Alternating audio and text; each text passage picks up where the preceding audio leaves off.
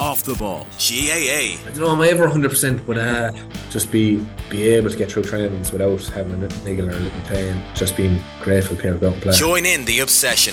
Subscribe now at offtheball.com forward slash join. The Lunchtime Wrap. On Off the Ball. With Energia, proud sponsor of Irish Rugby. Think of the possibilities. It's Tuesday, the fifteenth of August. This is the Lunchtime Wrap and I'm Cameron Hill. Good afternoon. The Lunchtime Wrap on Off The Ball is with Energia, proud sponsor of Irish Rugby. Think of the possibilities. And as to football we go first, and Spain are into the Women's World Cup final after a two one win over Sweden in Auckland this morning. La Roja opened the scoring in the eighty-first minute, courtesy of a Salma Paralluelo goal, before the Swedes equalised through Rebecca Blomqvist, and in a frantic finish at Eden Park, Olga Carmona netted the winner in the eighty-ninth minute. It's the first time in their history that Spain have reached the final, and they will now face either England or Australia in Sunday's decider. Their semi-final kicks off in Sydney at eleven o'clock tomorrow morning. Now, Manchester City fullback Rico Lewis has signed a new contract with the Premier League champions, which will see him at the club until twenty twenty-eight. The eighteen-year-old academy graduate enjoyed a breakthrough season for Pep Guardiola's side last year as they won the treble in the previous campaign. He became the youngest player in Champions League history to score in his first start in the competition. Manchester United got their Premier League campaign off to a winning start last night.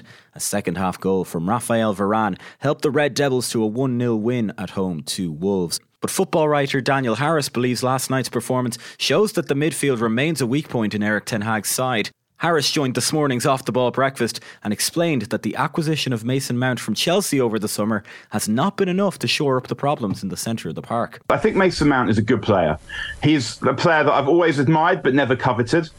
But I don't think he was the right player to put into this team, because if you think about it, you've got Casemiro, who generally plays in front of the back four, but a lot of his best work last season came actually much further forward, where it turned out that he was better better in that position, almost as a number eight, better around the opposition box and a little bit deeper than that than, than we thought he was, because he never had to really do that for Real Madrid. The thing is, is his legs aren't what they were, so expecting him to cover the entire width of the pitch while you've got two other blokes, Bruno and uh, Mason Mount, whose job really is to make stuff happen around the edge of the box, makes it very difficult, because how do you get the ball from one to the other? And in my opinion, you needed another player. So I, the kind of player that I would have signed, I believe we have to call it a profile these days. Uh, I personally call it a kind of player. The kind of player that United needed, I thought, was someone who was able to fill in for Casemiro, let's call it a number six, as a number six, but more often would play as a number eight. So you'd almost have two players, Casemiro and someone else who was quite similar, who might eventually be his successor, but who is a bit more physical than Mason Mount is, whose job really is to get the ball from Casemiro, from this Andro Martinez, to the more creative players in front. Now, it may be that Mason Mount is someone who's able to do that, but if it is, then Mason Mount's going to have to become a different player to the player that he is. I don't think that the model, say, that Pep Guardiola had in his first Manchester City team, where he had a six and two eights, would work with these players, because the six was Fernandinho, who was an athletic monster and at his peak, and Casemiro is not at his physical peak. He might be at his footballing peak in terms of his footballing intelligence, in terms of his ability to affect the game in attack, but physically he can't cover for two eights ahead. And if you look at who Guardiola's two eights were, one of them was Kevin De Bruyne, who when he's fit is another physical monster. He's quick, but he's also physical, he's strong. And the other one was David Silva, who never gives the ball away. And if you look at who United have got, they've got Bruno Fernandes and Mason Mount, neither of whom are physically strong, although both can run. And also, they're both players that you're asking to gamble, you're asking to try stuff. And when that happens, you're going to see ma- more matches like the game against Wolves last night, where if you've got teams, and I looked at Wolves midfield before the game, and I, Wolves, obviously, a lot of people are tipping them to go down. Then you look at the midfield and you see Lemina, Gomez, Nunes.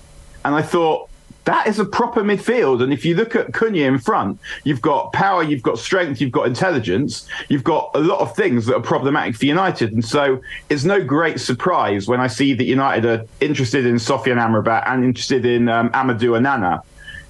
But even then, if you look at those players, my problem with them would be that, are you going to end up spending sixty million quid on Mason Mount and say forty to sixty million quid on one of them, when what you really needed to do is take all of that money and buy one player?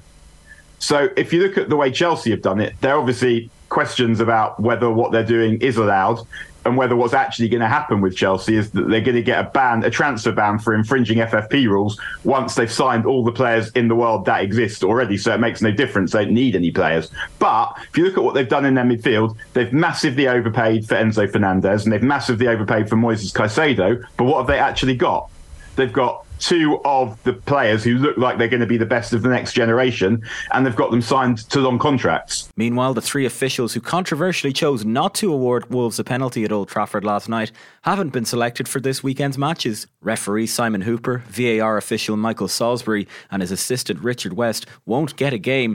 Elite referees manager John Moss apologised to Wolves boss Gary O'Neill after United goalkeeper Andre Onana took out Sasa Kalajdzic in stoppage time. Rangers bring a two one lead to Switzerland for the second leg of their Champions League third qualifying round tie against Servette tonight. Kickoff is at half past seven. To rugby next, and England captain Owen Farrell will likely learn his fate today following the red card he received in Saturday's match against Wales. He faces a disciplinary hearing that could affect his participation at the World Cup. England's first two pool matches in France are the toughest they'll face, against Argentina first and then Japan. Elsewhere, France are still coming to terms with the unavailability of Romain Ntamack at next month's tournament. The Toulouse out half was ruled out yesterday after suffering an A C L injury during Saturday night's warm-up victory over Scotland in Saint-Étienne. Bordeaux's Mathieu Jalibert and La Rochelle ace Antoine Astoy are among the backup options for head coach Fabien Galtier, but Matt Williams believes the loss of Ntamack will have a knock-on effect for the tournament as a whole. The former Scotland coach joined Joe Malloy on Monday Night Rugby. It's nothing against Jalibert or Astoy, I think they're fine players. Um, Jalibert is a very, very good player and, and you know, he's, he's an international standard player. But it is Ntamack's understanding and, and, and link with DuPont that seems to make that combination just exceptional, just exceptional. They just seem to instinctively know where each other is on the field and when to pass and what to do. And that that not being there definitely weakens France, definitely weakens France. And so, you know, just for the, for the young man, you could when he grabbed, it really reminded me, Joe, like over all the years you watch it, when you see someone grab a limb, like automatically grab a limb, it just reminds us, it takes us back to, to when we were animals. It's it's an animal instinct. And he came into that tackle and it was nothing in it. And he, as he hit the ground, he put two hands on his knee. And I just thought, oh, I think he might have done something badly there. And sure enough, anterior cruciate. The other thing with anterior cruciates, they don't give it, the bad ones don't give you excruciating pain. If you get excruciating pain, it's actually a good sign. It's when you just get this numb, dull, something's wrong, but I'm not sure, which you could see he had it. He wasn't writhing on the ground. I kept thinking, oh, don't tell me, don't tell me, don't tell me. And sure enough, the poor young man's out. And, and if we just, you know, imagine put ourselves in his boots for a minute and walk a mile, he'll never get a, a, a home cup, a home World Cup again.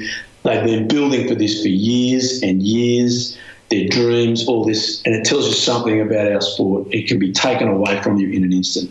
And you, you, we all know it, but when you see it, it, it just reminds you you can't take any of it for granted. It will definitely weaken France, and I'm sure Galtier will be talk, telling the story of, of the New Zealand team that won it in New Zealand in two thousand eleven that lost Cruden and Carter, yeah. But they still found a way to win it. Um, France will still be very, very strong, but uh, the tournament's lost lost one of, one of its uh, what potentially one of its great uh, actors for sure. Ben Stokes is expected to come out of one-day international retirement to make himself available to play for England at this autumn's Cricket World Cup. The all-rounder would play only as a specialist batter due to an ongoing knee injury. He walked away from the fifty-over format last year, calling the sport's schedule unsustainable.